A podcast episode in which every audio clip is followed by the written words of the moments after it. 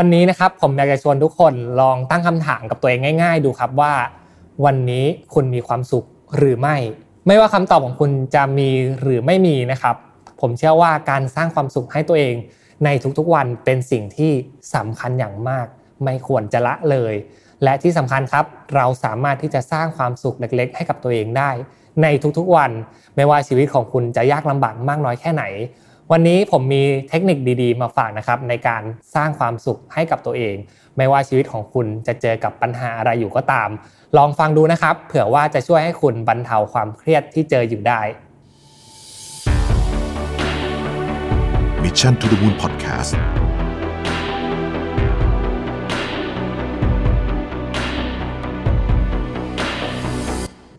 สวัสดีครับพบกับรายการ Remaster อยู่กับผมอ้ำสุภกรอีกเช่นเคยวันนี้ชวนทุกท่านพูดคุยกันในการสร้างความสุขนะครับความสุขเป็นสิ่งที่สำคัญอย่างมากผมเชื่อว่าทุกคนนะครับเมื่อตื่นมายามเช้าและพบว่าเป็นวันที่สดใสนะครับจะรู้สึกอยากตื่นขึ้นมาทำอะไรบางอย่างนะครับมีแรงบันดาลใจ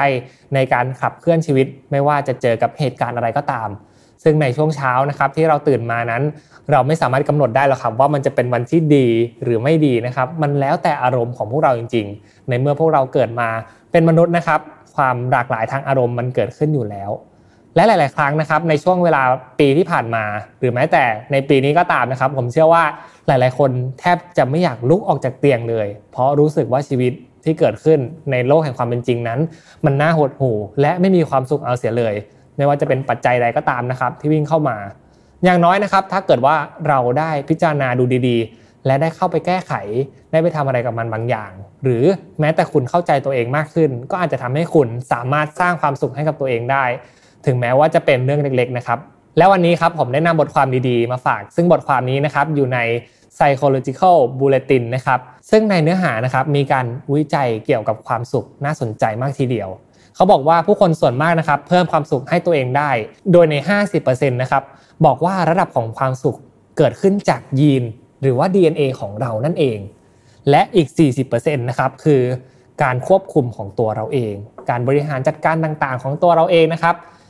10% คือบริบทภายนอกที่จะวิ่งเข้ามา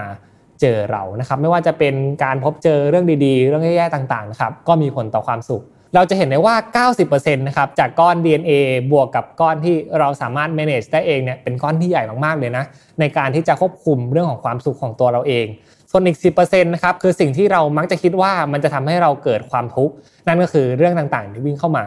แต่อย่างน้อยนะครับจากผลวิจัยตัวนี้ค่อนข้างจะบอกอะไรเราได้เป็นนัยสำคัญบางอย่างนั่นก็คือเรามักจะคิดไปเองนะครับว่าบริบทภายนอกที่เกิดขึ้นรอบตัวเราจะทำให้เรามีความสุขน้อยลงแต่ในความเป็นจริงแล้วใจของเราตั้งหากครับเป็นตัวกำหนดว่าเราจะมีความสุขมากน้อยแค่ไหนนอกจากนั้นในวิจัยนะครับยังมีข้อมูลสำคัญน่าสนใจอีกทีเดียวเขาบอกว่าจากการวิจัย138ชิ้นนะครับศึกษาผู้คนกว่า 11,000 คนทั่วโลก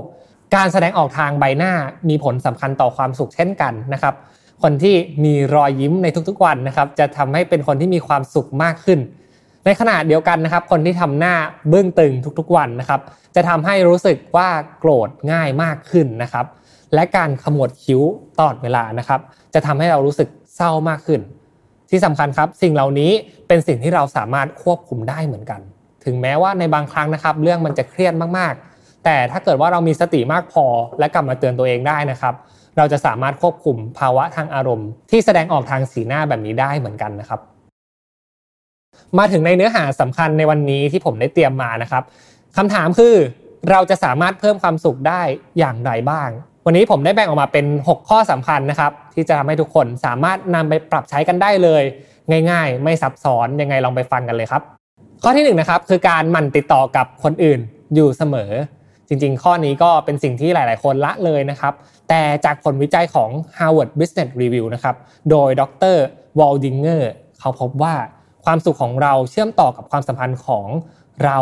ครอบครัวและเพื่อนอย่างเหนียวแน่นแบบที่เราไม่รู้ตัวด้วยซ้ำหลายๆครั้งนะครับเราจะมีความสุขก็ต่อเมื่อเราได้แชร์ความรู้สึกดีๆประสบการณ์ดีๆให้กับผู้คน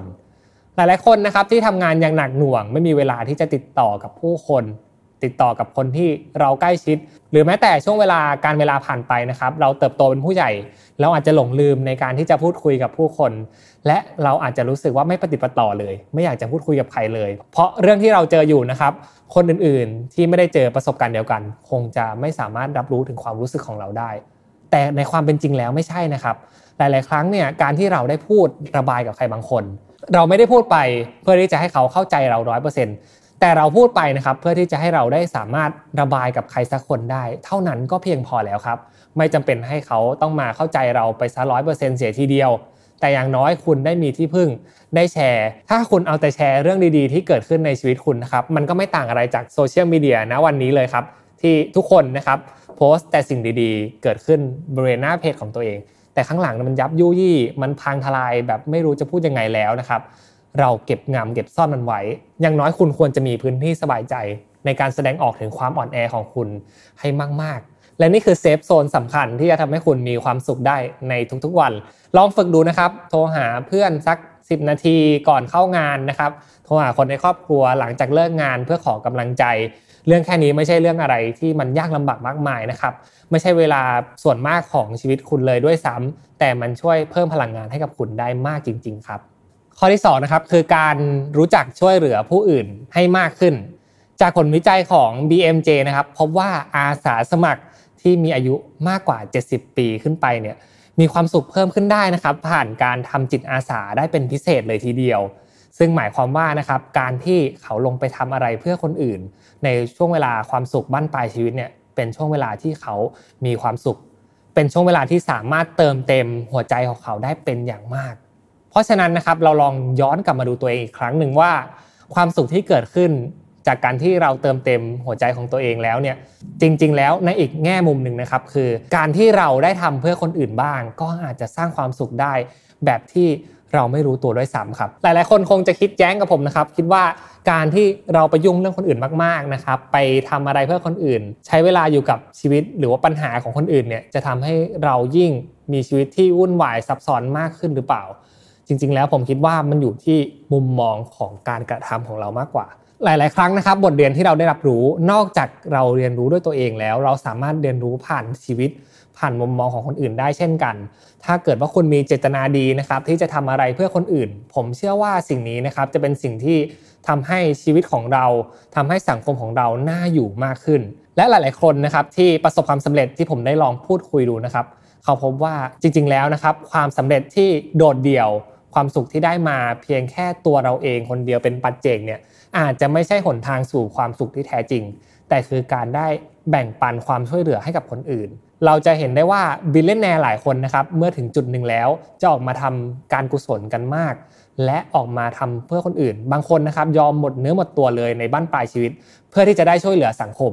เนื่องจากว่าเราได้เห็นโลกมาหลากหลายมุมมองแล้วครับและเราได้เห็นว่าการที่เราเป็นหมาป่าเดียวดายไม่ได้อยู่กับคนอื่นสำเร็จอยู่คนเดียวมีความสุขอยู่คนเดียวอาจจะไม่เพียงพอนะครับที่จะทำให้สังคมภาพรวมมันดีขึ้นและการจากไปแบบฝากอะไรไว้กับคนอื่นให้ความช่วยเหลือคนอื่นน่าจะเป็นหนทางที่ทำให้เรามีความสุขได้ไม่ว่าเราจะอยู่หรือว่าจากไปเหมือนคำกล่าวที่ว่านะครับอยู่ให้รักจากไปให้คิดถึงคำนี้คงไม่ได้ไกลตัวมากเลยนะครับถ้าเกิดว่าเรารู้จักที่จะช่วยเหลือคนอื่นข้อที่3นะครับคือการฝึกเป็นคนที่ใจดีมากขึ้นข้อนี้นะครับเป็นข้อที่พูดง่ายนะครับแล้วก็น่าจะเป็นสิ่งที่หลายๆคนคาดหวังผมยังคาดหวังจากคนอื่นเลยครับให้เขาใจดีกับเราหน่อยนะครับคุยกับลูกค้าก็อยากให้ลูกค้าใจดีกับเราคุยกับคนในครอบครัวก็อยากให้เขาใจดีและเป็นกำลังใจกับเราเพราะฉะนั้นสิ่งที่เราคาดหวังจากคนอื่นนะครับเราก็ควรจะให้ตอบแทนไปด้วยเพราะฉะนั้นเราอาจจะต้องลองฝึกเป็นคนใจดีมากขึ้นสถานการณ์อาจจะแย่อาจจะเลวร้ายนะครับเรื่องราวต่างๆที่เขาทำผิดพลาดมาแล้วส่งผลกับตัวเราบางครั้งลองหยุดความโกรธของคุณไว้ตรงนั้นก่อนพิจารณากับตัวเองดีๆแล้ว execute ออกไปแบบที่ไม่จำเป็นต้องเอาน้ำร้อนไปสาดเขาแต่พูดคุยด้วยความเข้าใจอธิบายถึงเหตุผลและหาวิธีการรับมือในครั้งต่อไปก็อาจจะเป็นวิธีที่ยั่งยืนกว่าและทำให้ผู้คนนะครับสามารถเห็นคุณในมุมมองที่มีความเป็นมนุษย์มากยิ่งขึ้นและอาจจะทำให้ชีวิตของคุณนะครับมีคนที่อยากจะหนุนหลังคอยสนับสนุนคุณมากขึ้นเนื่องจากคุณสามารถทำดีและเป็นคนใจดีกับคนอื่นได้มากเหมือนกันข้อที่4นะครับคือการใช้เงินซื้อเวลาของตัวเอง แหมใครบอกว่าเงินซื้อความสุขไม่ได้ลองฟังข้อนี้ดูนะครับเขาบอกว่าในปี2017นะครับการศึกษาจาก The Proceedings of the National Academy of Science นะครับแนะนำว่าคนที่ใช้เงินซื้อสิ่งของที่ช่วยลดเวลาของเราหรือพูดง่ายๆนะครับใช้เงินแก้ปัญหานั่นเองเช่นจ้างคนมาทำความสะอาดบ้านแทนที่นะครับทำให้คุณได้ใช้เวลากับสิ่งที่คุณอยากทำมากกว่าจะทำให้คุณสามารถเพิ่มพูนความสุขของตัวเองได้แบบที่คุณคาดไม่ถึงเลยทีเดียวเพราะฉะนั้นนะครับในเมื่อเราทำงานหนักมาแล้วและเรามีจุดหมายมากพอที่เราจะทำอะไรหรือในวันว่างๆนะครับอยากจะทำกิจกรรมอย่างอื่นบางครั้งการใช้เงินเพื่อแก้ปัญหาเรื่องการเสียเวลาบางอย่างก็อาจจะเป็นสิ่งที่สำคัญมากไม่แพ้กับการที่คุณหามาได้มากแค่ไหนก็ตามนะครับบางครั้งนะครับการใช้เงินเพื่อแก้ปัญหาลดเวลาสิ่งที่คุณไม่อยากทำเพื่อให้คุณได้กลับมาได้กำไรในสิ่งที่คุณอยากทำมากกว่าอาจจะเป็นวิธีหนึ่งที่ช่วยสร้างความสุขได้เพราะฉะนั้นจริงๆแล้วเงินก็ซื้อความสุขได้ครับเพียงแค่คุณรู้จักวิธีการใช้งานของมันและรู้จักใช้มันให้เป็นประโยชน์ต่อการสร้างเวลาของตัวเองครับข้อที่5ครับคือการลงทุนเพื่อซื้อประสบการณ์เรื่องนี้นะครับน่าจะเกี่ยวข้องกับเรื่องของตัวเงินอีกแล้วนะครับเงินถึงแม้ว่าจะซื้อความสุขไม่ได้นะครับแต่ซื้อประสบการณ์ที่ทำให้เรามีความสุขได้เช่นกันนะครับแต่การที่จะต้องไปถึงขั้นนั้นเนี่ยอาจจะไม่ใช่การที่ไปซื้อตั๋วเพื่อบินรอบโลกหรือว่าทำอะไรที่มันดูยากลำบากนะครับแต่เราอาจจะลองมองหาสิ่งที่เราอยากจะทำจริงๆและลองดูซิว่าณโลกปัจจุบันที่เป็นโลกอินเทอร์เน็ตโครงข่ายกว้างขวางนี้มีอะไรที่เราอยากจะเรียนรู้อยากจะทำกิจกรรมบางอย่างจริงๆผมคิดว่าการหาข้อมูลในยุคนี้ไม่ใช่เป็นสิ่งที่ยากเลยนะครับการเซิร์ช Google นะครับเซิร์ชอินเทอร์เน็ตก็จะทำให้คุณไปถึงปลายทางไปถึงคอมมูนิตี้ที่คุณอยากจะไปอยู่ตรงนั้นได้เหลือแค่ว่านะครับคุณน่าจะต้องลงทุนกับตัวเองสักหน่อยจริงๆการลงทุนกับสิ่งที่เป็นงานอดิเรกนะครับหลายๆคนทำอยู่มันเป็นการเติมเต็มความรู้สึกที่ดีในจิตใจของตัวเองนะครับหลายคนมีของเล่นที่สะสมเยอะมากนะครับและหลายๆคนก็อาจจะไม่อินนะครับว่าทำไมต้องไปสะสมอะไรเยอะขนาดนั้นแต่ลองมองย้อนกลับไปครับกับบางคนที่เขามีความต้องการตั้งแต่เด็กว่าสิ่งนี้เป็นสิ่งที่ไม่ได้มาเติมเต็มเขาในช่วงเวลาที่เขายังเป็นเด็กเขาก็เลยใช้เงินนะครับเพื่อซื้อประสบการณ์ที่ดีให้กับตัวเองในวันนี้ที่เขามีรายได้มากพอที่เขาจะสามารถเก็บสิ่งเหล่านี้นะครับมาเป็นสิ่งล้ำค่าของตัวเองจริงๆแล้วเรื่องของเรื่องครับไม่ได้อยู่ที่ว่าเรามีของอะไรอยู่ในตัวแต่มันคือประสบการณ์ที่เราต้องการจากมันมากกว่าเพราะฉะนั้นนะครับลองมองหากิจกรรมสิ่งต่างๆที่มาเติมเต็มฟูลฟิลหัวใจของคุณและผมคิดว่าไม่ใช่สิ่งที่น่าเสียใจหรอกนะครับในการที่จะไปลงทุนกับมันเพราะมันมีค่ากับคุณมากขนาดนั้นจริงๆควรจะลงทุนกับมันด้วยซ้ำครับข้อที่6ครับตัดสินใจให้น้อยลงข้อนี้นะครับผมว่าเป็นข้อที่สำคัญอย่างมากและคนที่ทำงานในยุคนี้คงจะต้องเจอกับปัญหาคล้ายๆกันนั่นก็คือมีเรื่องเข้ามาให้เราตัดสินใจในทุกๆวันเลยนะครับการตัดสินใจอย่างเด็ดขาดแน่วแน่เป็นสิ่งที่ดีนะครับแต่ก็ไม่จำเป็นที่จะต้องทำตลอดเวลาตลอดในการใช้ชีวิตของเราก็ได้นะครับหลายๆคนนะครับทำหน้าที่เป็นนักตัดสินใจต้องตัดสินใจในองค์กรต้องมี direction นะครับตัดสินใจหลายๆเรื่องพร้อมๆกันและทำให้เรานะครับรู้สึกถึงความเครียดความกดดันในแต่ละวันที่ผ่านเข้ามายิ่งคนที่ทำงานในแวดวงของการบริหารงานเป็นหัวหน้าคนนะครับยิ่งต้องเจอเรื่องพวกนี้เป็นอย่างมากเลยผมมีเคล็ดลับง่ายๆครับเนื่องจากว่าผมเองก็เป็นหนึ่งในคนที่ต้องตัดสินใจอะไรในองค์กรบ่อยครั้งนะครับหลายๆครั้งพอผมกลับไปที่บ้านนะครับผมอาจจะเลือกที่จะเลิกตัดสินใจอะไรบางอย่างและตัดสินใจให้น้อยลงมากกว่าหมวกที่เราทำงานอยู่การเป็นผู้บริหารนะครับเราลองปล่อยให้คนอื่นได้ตัดสินใจดูบ้างนะครับหรือหลายๆครั้ง